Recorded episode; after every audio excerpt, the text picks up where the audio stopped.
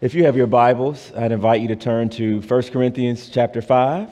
1 Corinthians chapter 5, we'll be looking at uh, verses 9 through 13. And um, I'm going to read it and then I'll pray for us, all right?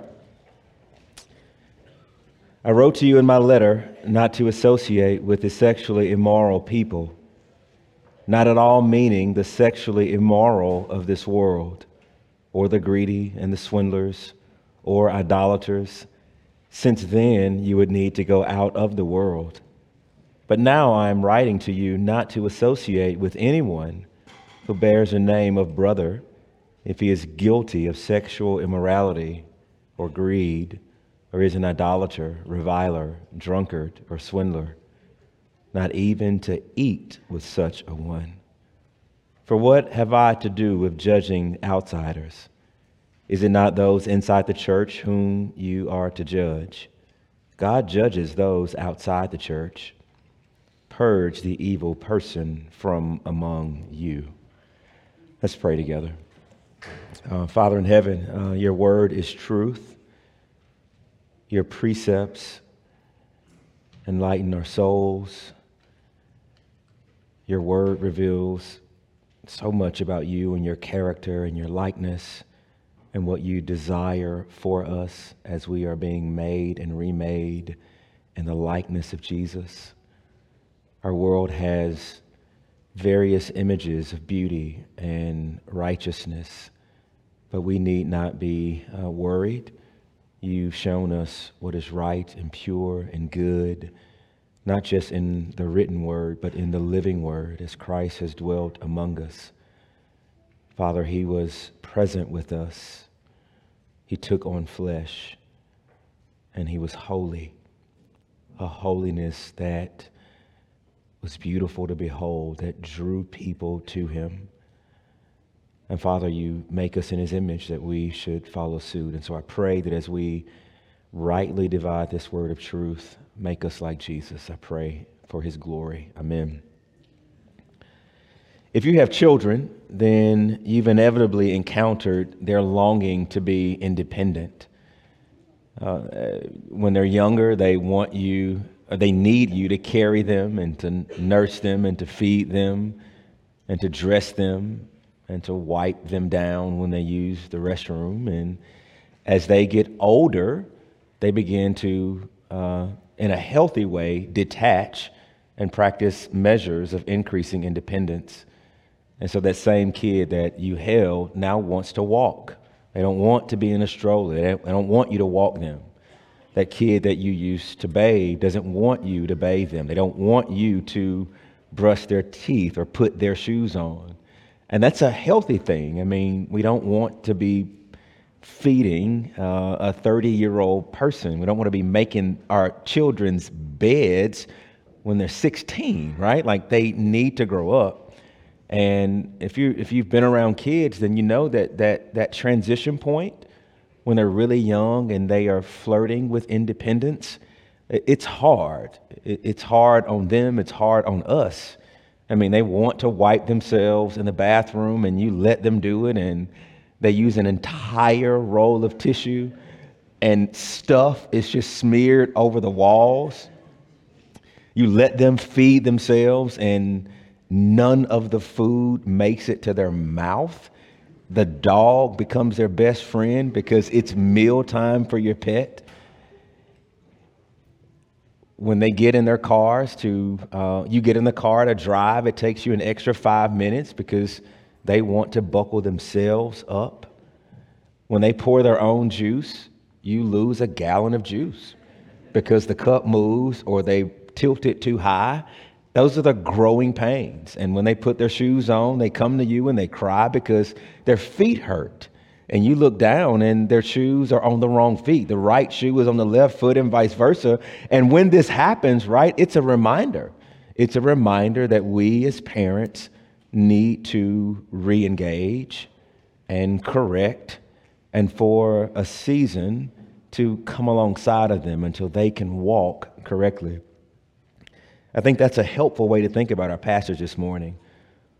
This church in Corinth thought it was more mature than it really was. And Paul repeatedly calls them children, he calls them infants. He says, I'm your father. Don't I love you with a fatherly love? And what Paul is discovering is that they're not walking correctly. Their shoes are on the wrong foot. And here's what I mean the people that they should have been associating with, they were abandoning. And the people that they should have distanced themselves from, they kept close. They didn't quite have it figured out. And Paul is going to correct that. And this is a message that I think we have to hear. Paul's going to talk about two postures of the Christian life. And he would have us to be present and hear. And I'm going to tease that out. And at the same time, he would have us to be pious and holy. And what the Corinthians were doing was the opposite. And Paul is out to correct that this morning. And so that's what I want to think about this morning. I want us to first unpack this call for Christians to be faithfully present and hear. That's the first thing. Now, James Davidson Hunter, in his book entitled To Change the World, he traces human history. And he basically says uh, for a, a great portion of the existence of humanity, that humans have tended to live and move and have their being in geographically isolated spaces, right? But with the invention of the automobile, the invention of technology, the invention of our global economy, the invention of social media and the internet and television and radio and uh, the printing press, we're now being bombarded with news and values, and we're exposed to things that we probably would not see had we lived 2,000 years ago. But our world is shrinking. And what's that, what, what it's doing to us is, is opening up what he, call, uh, what he calls pluralism in other words, you, you used to could sort of live in a silo, and, and we used to could sort of talk and teach and, and, and construct a worldview, and that worldview could be insulated from competing worldviews. But because of time and technology and all these things, that, that now things are colliding. So, right now, you can live in America and you get a front row seat into what's happening on the other side of the country or another part of the country. And what that's doing is it's Christians are wrestling with how do we engage with a pluralistic society where right is wrong, wrong is right, your truth is your truth, and things are going right and left. And, and, and so he, he basically talks about the way Christians have tended to react to that. And there are three different reactions that, that he talks about. Then he offers a fourth way. The first way that Christians have tried to react against pluralism is, is a defensive against. We're going we're going to toe the line and play defense, and we're against all that stuff. That, that's one way. Another way is a relevance to. We're going to try to get in there and be relevant to the culture, right? Um, and, and, the other one is a purity from uh, a purity from posture we know what is right and we know what is true. And he goes on to say that, that each of those things, they, they capture some important ways of engaging, but by and large, they all miss something. He says the desire to be relevant with the world has come at a cost of abandoning our Christian distinctness. The desire to be a defensive against makes us aggressive and confrontational and culturally trivial and inconsequential. The desire to be a pure from within has made us disengage and we withdraw from any active presence. And so he says that these three different ways of engaging, they actually don't work. And he offers a fourth way. And that fourth way is faithful presence. And notice the two words together faithful, not just present, but faithful faithful to the Lord, faithful to truth. and present. Now, here's the thing Hunter did not invent that. Did you know in Jesus' last prayer, or his longest prayer that's recorded in John 17, listen carefully to what Jesus says Father, I do not ask that you take them out of the world, but that you keep them from the evil one. They are not of the world, just as I am not of the world. Sanctify them in truth. Thy word is truth. As you sent me into the world, I have sent them into the world. You catch what Jesus has prayed for? Not that we be distant and detached from the world, but somehow we learn to live in the world, amongst the world, without being of the world. That's his prayer. And that's exactly what the Corinthians were not doing in this section. Now, look at our passage. Look at verse 9. Paul says, I wrote to you in my letter not to associate with the sexually immoral people. Let's deal with that first phrase. I wrote to you in my letter. All right. So here's what we think. We're pretty confident that, that Paul has written another letter to the Corinthians that has not made it in the Bible. As a matter of fact, if you do some patchwork between 1 Corinthians and 2 Corinthians, you're going to discern that there are probably four letters. There's four different letters, only two made it in the Bible. Now, scholars call the first letter that, that Paul references here Corinthians A. Corinthians B is the letter we're reading right now. Corinthians C is a hard letter that Paul wrote to them. And when he wrote it, he was actually sad that he wrote it because he was hard. But they repented, and then he became glad that he wrote the letter that he had cried that he had wrote. And then he wrote Second Corinthians, which is called Corinthians D. In other words, First Corinthians is really Second Corinthians, and Second Corinthians really is Fourth Corinthians, and First and Third Corinthians have been lost. And here's the thing what we have in our Bible is still sufficient. We believe the Holy Spirit superintends what has made it in our canon so that what we have right here, even though there are other stuff that the apostles wrote, there are other letters, what we have by the Spirit is still sufficient and we lack no good thing. But Paul does make mention to another letter which is important because what Paul is actually saying is this is not the first rodeo. We didn't talked about this before in another letter. And in that other letter, look, I told you not to associate with the sexually immoral, the greedy or the swindlers or the idolaters, right? So that, that's what he said. But notice that Paul now has to clarify what he meant because they misconstrued what he meant what they thought he meant or what they in their pride. Now, three times in this letter, he's called them prideful. And so, what scholars think is that they were so prideful that they thought that they knew better than Paul. And so, when Paul writes, don't associate with the sexually immoral, the greedy, the swindlers of the world, what they did was say, no, no, no, no, Paul, you got it wrong. What we're going to do is not associate with the world, right? And then Paul says, wait a minute, that's not what I meant.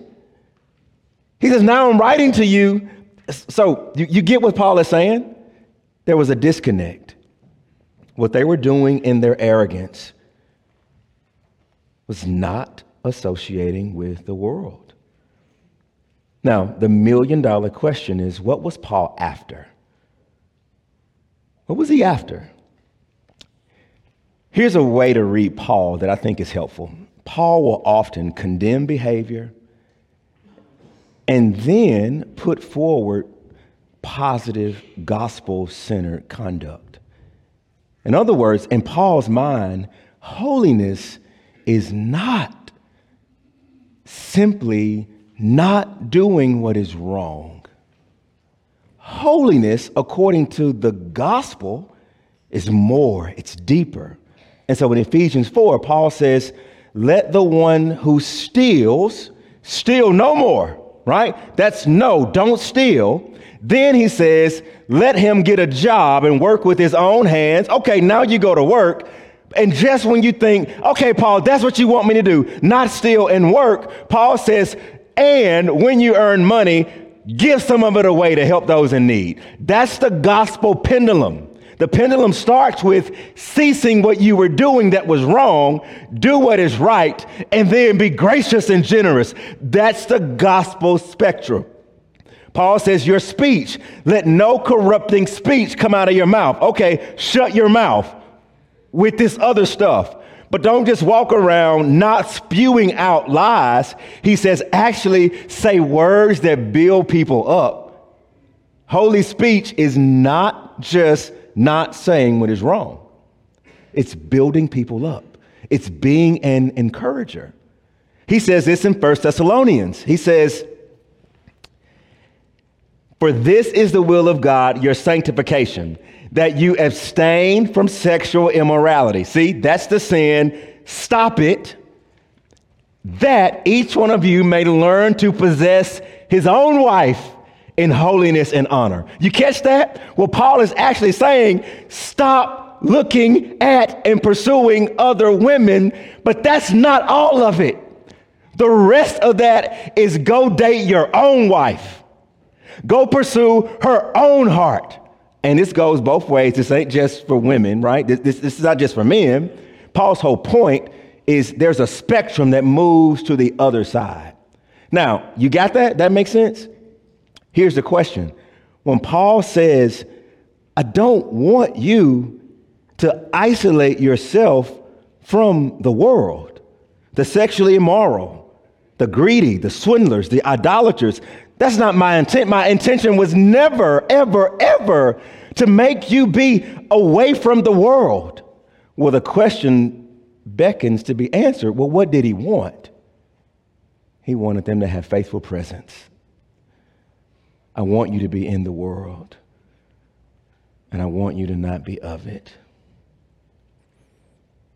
He says, If I intended that you avoid unbelievers who do unbelieving things, I would tell you to go live on the moon. But I didn't tell you to pack it up and leave the earth. I've called you to be the church of God in Corinth, right where you are. Paul never envisioned Christians building roads to avoid interacting with non Christians. He never intended Christians only buying goods created by Christians. He never intended Christians living in neighborhoods that only Christians live in. He never intended Christians to isolate ourselves from the world. And this list of people, this, this that's a list.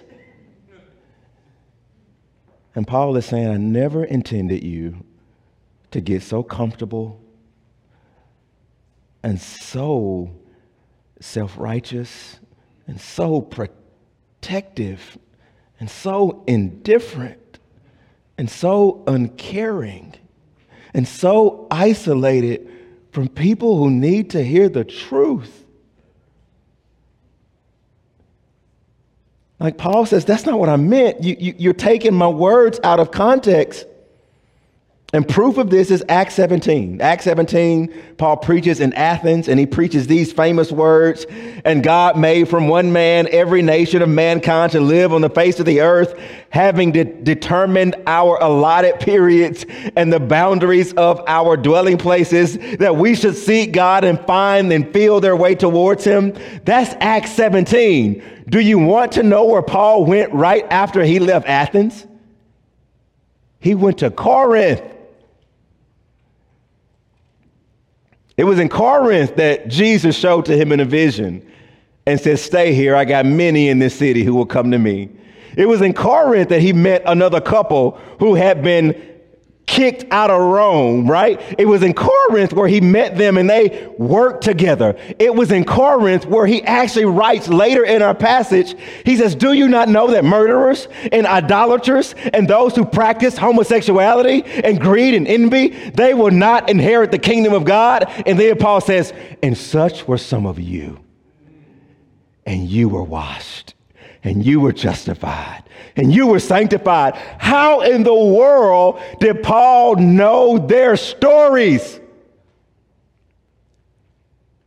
It's because Paul was there in that city, shopping, befriending, being curious, being present, being near, swindling sexually immoral, greedy idolaters.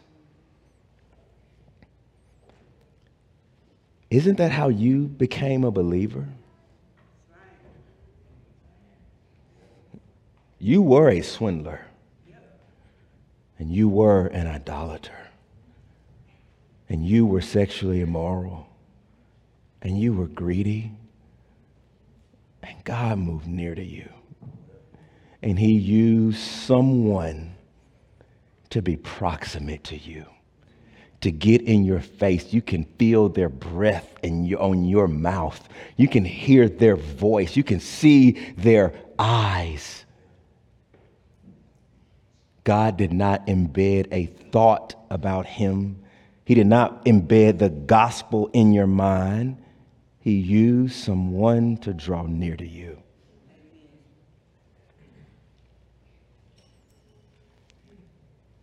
Christians should be proximate and concerned about non believers who do non believing things without abandoning our convictions and our love for Jesus.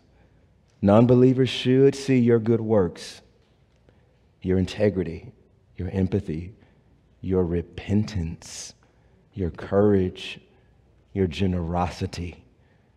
We are the salt of the earth. We are the light of the world. We are a city on a hill that cannot be hidden. And so here's a question I'm not here to bind your conscience, right? I'm not Jesus. And I have no idea how God is calling you, individual you, uniquely made, uniquely gifted, uniquely situated in your vocations and in your neighborhoods and in the stores you work in and in your circle of friends, in the teams you cheer on, in the grocery stores you go to. That's too much for me to try to plan out. Here's what I'm saying I'm not here to bind your conscience. Jesus alone is the Lord of your conscience.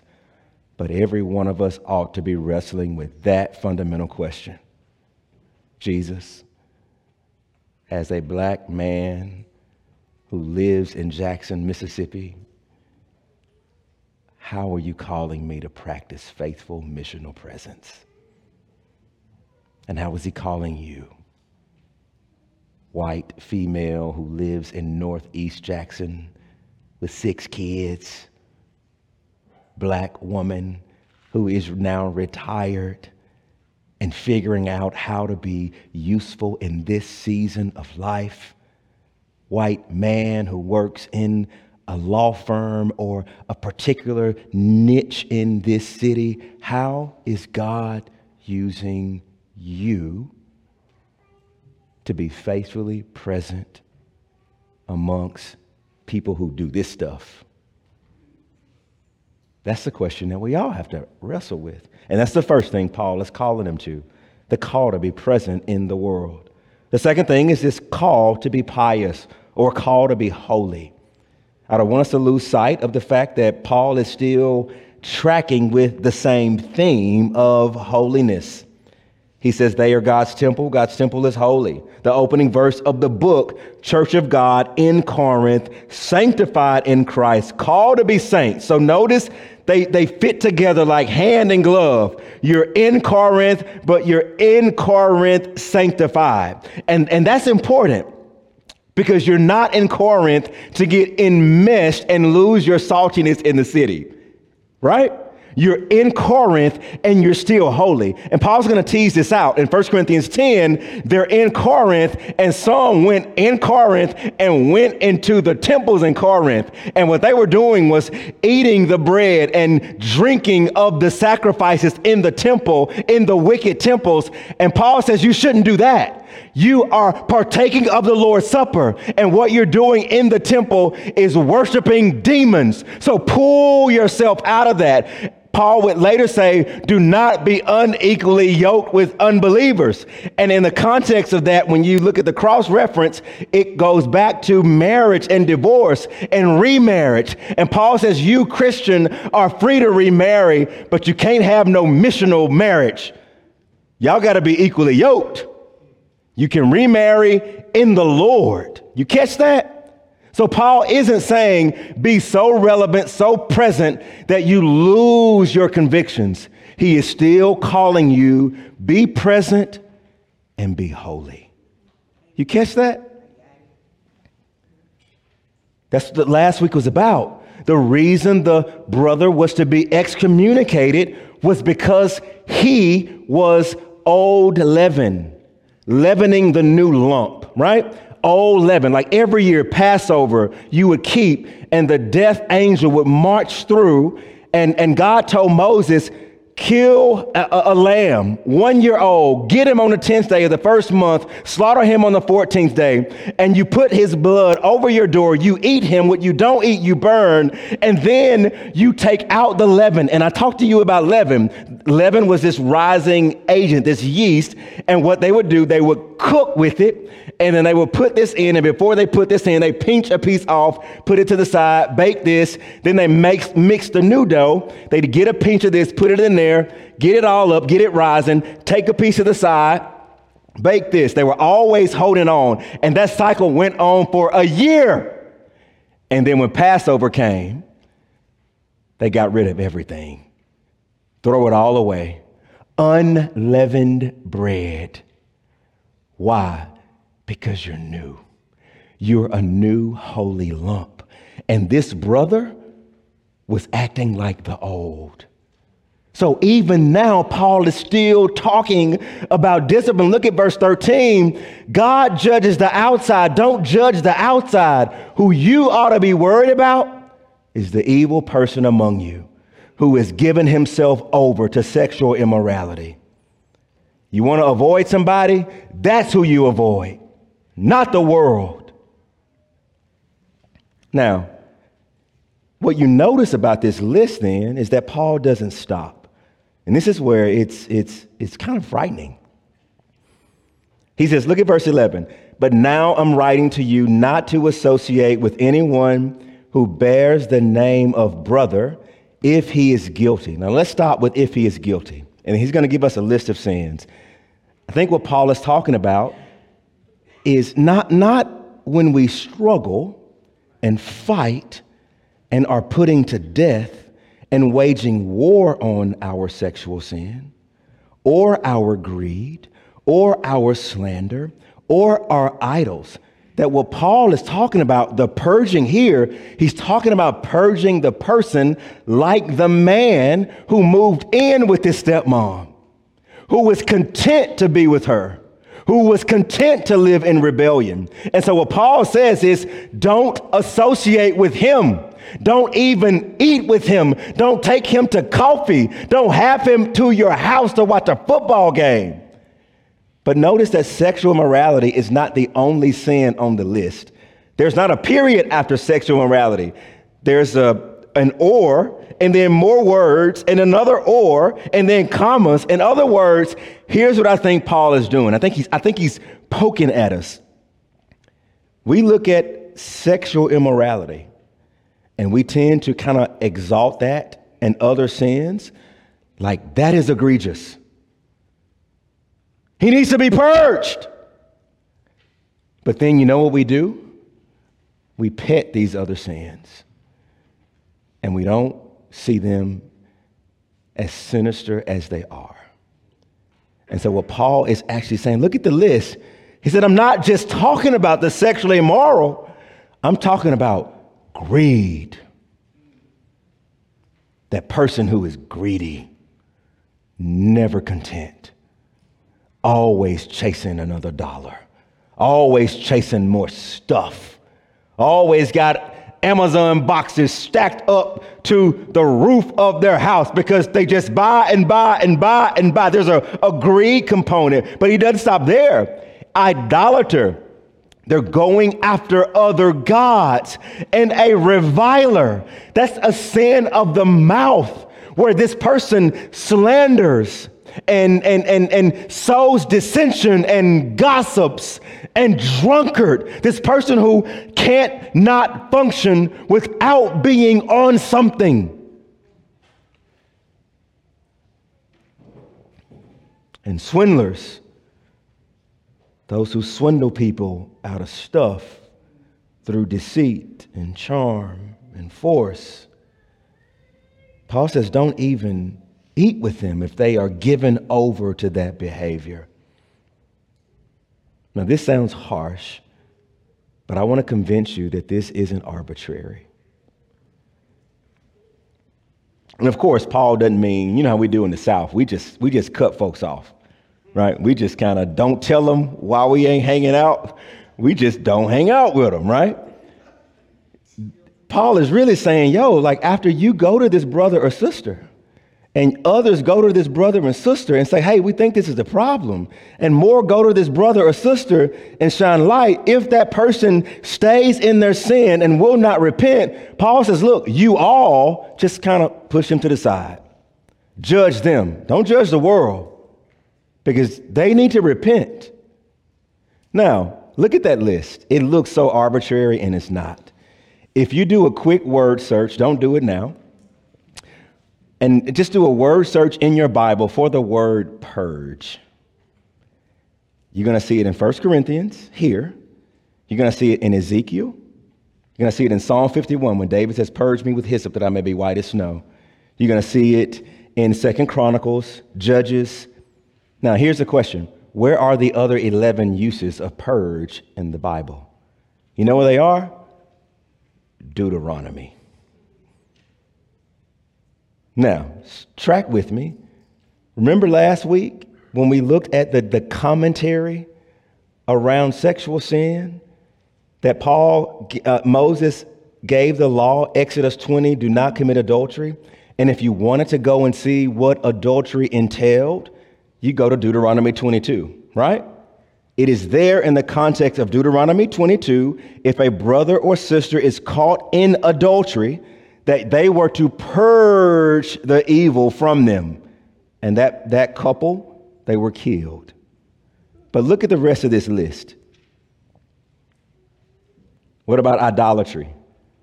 That's Deuteronomy 13 and Deuteronomy 17. If a prophet comes to you causing you to worship other gods, you shall stone him and purge him from your midst. If an Israelite is caught worshiping the sun or the moon or any other created things that I commanded you not to worship, you shall purge them from your midst, right?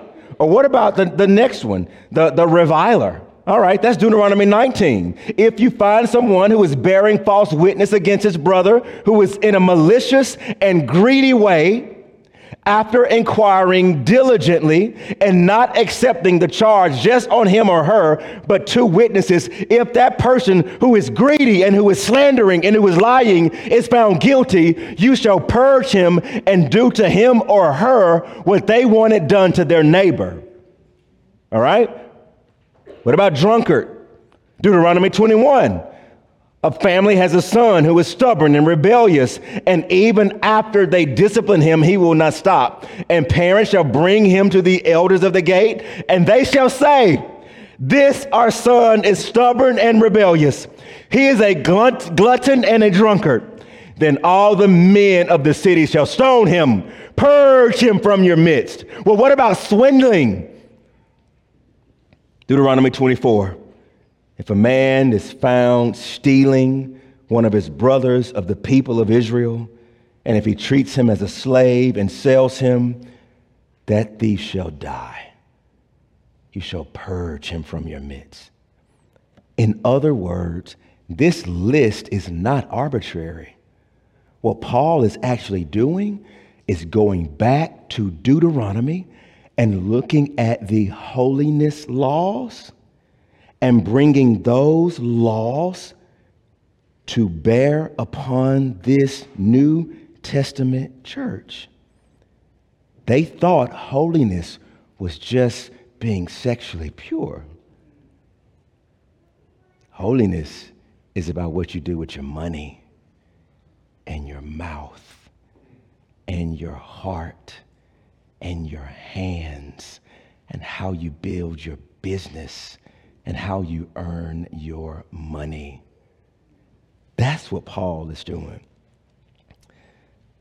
And Paul is saying if you find a brother or sister given over to those sins and others after discipline, don't eat with them. Whew. I see some of y'all eyes like, what? All right. Charles Spurgeon is uh, one of my heroes. I've been reading a lot about him lately. And I came across something that Spurgeon refused to serve or take communion with slaveholders. L- listen to what Spurgeon writes. I do for my inmost soul detest slavery anywhere and everywhere. And although I commune at the Lord's table with men of all creeds, yet with a slaveholder I have no fellowship of any sort or any kind. Whenever one has called me, I have considered it my duty to express my detestation of his wickedness and would as soon think of receiving a murderer into the church than have friendship with a man stealer. He says, it is the church of Christ that keeps her brethren under bondage. And if it were not for the church, the system of slavery would go back to the pit of hell from which it sprung. And so Christ's church is free, it's bought with his blood, but we bear the shame of cursing Africa and keeping her sons in bondage. You hear what Spurgeon just said? He said, if a slave owning man comes in my church, he is not getting the sacraments. Notice what Spurgeon didn't say. He did not critique the world. He did not judge the world. Who he judged was the church, who named the name of Jesus, who swindle people and rape people and molest people, who work people on the Sabbath. Spurgeon says, You are given over and supporting that hellish institution. I'm keeping you from the table. How does that sound hearing that? It sounds a lot like Spurgeon might have knew his Bible and might have actually passed judgment not on the world, but on Christians who are living like the world. Amen. That is holiness. As he began to grow in his holiness and grow in who God was and what God demands, you know where it moved him towards? To be more peculiar and more different and more set apart, even if it meant speaking against what was so commonly practiced in the church. I'm not judging the world. I think that is what Paul is saying. We're to be present, but peculiar, here and holy. And those two things, beloved, fit together like hand and glove. What is your salvation for? If you were asked, why did God save me? Why did God save you? You'll say, because he loved me. And you will be so right. and you would say that he wanted to show his immeasurable grace and kindness, and you would be so right. And you could say, He saved me because He saved me and because He wanted to, and you would be so right. And Paul also says in Ephesians 1 Blessed be the God and Father of our Lord Jesus Christ, who has blessed us with every spiritual blessing in the heavenly places, even as he chose us in Christ Jesus before the foundations of the world, that we should be holy and blameless before him. In other words, your salvation is not just because God loved you. It's not just because he wanted to show you mercy. It's because God wanted to take an unholy people, rescue them, and then to present you holy back to himself. That's another reason why we're saved to be holy. And that's what Paul is calling them to. I don't know about y'all, but I don't always do either of these well. Y'all, sometimes I get sick of the world. Just being honest.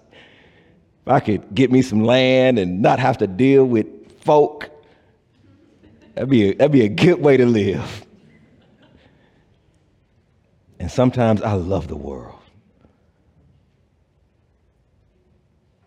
And sometimes I'm holy in spirit and in letter. And sometimes I'm not, to my shame and sadness. How can we be what God is calling us to? Present, but not of the world. Holy. How? If you read this and you think God is saying, try harder, do better, we're misreading the text. The reason we can be present in the world, but not of the world, the reason we can grow in holiness is because what God calls us to, God enables, beloved. This list is so daunting. These commands are weighty. But here's the good news the good news said that Jesus had a zip code and an address, and it was 1,000 heavens way. And he had been with the Father and the Spirit for all eternity. And then he changed his zip code, his address.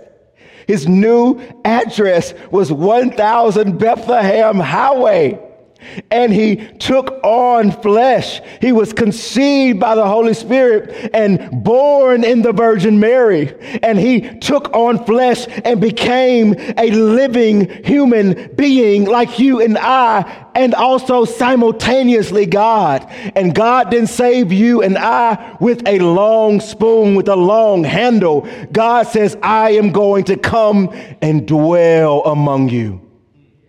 In the beginning was the Word, and the Word was with God, and the Word was God, and He has dwelled among us. God Himself has made Himself present in the world. Jesus cried. The hay pricked his skin. He sweated. He caught colds. He got bullied. He went to the bathroom. He needed sleep. Why in the world would Jesus draw so near and locate himself not just on earth, but in human skin? To begin a beautiful rescue mission, to deliver you and to move towards you and I in love and to offer us life and shalom and blessing and peace to present to the Father obedience done by a human who is God, and then to go die on the cross in the place of humans. He moved here. And only when we behold that, that God moved near us, can we then say, okay, God, you did it. I'm now empowered to do it. And then Paul makes a connection in Deuteronomy. All those purge and purge and purge and purge. And right there in the middle of Deuteronomy, there's this throwaway verse that is not a throwaway verse. In Deuteronomy, Paul, I mean, Moses writes, Cursed is a man who hangs on a tree. You shall not leave his body overnight. You shall bury him. Paul in Galatians look back at Deuteronomy and says, Don't you see? We all need to be purged. But there is one who died on a tree. There is one who was cut off and pushed off so that you and I can draw near. And Paul makes a beautiful connection in Galatians. He actually says, and because of that, we have now received the Spirit. You catch that? God has handled your sin. And God is committed to making you holy, holy from within by his own spirit. That list looks so hard, but it's not impossible with God.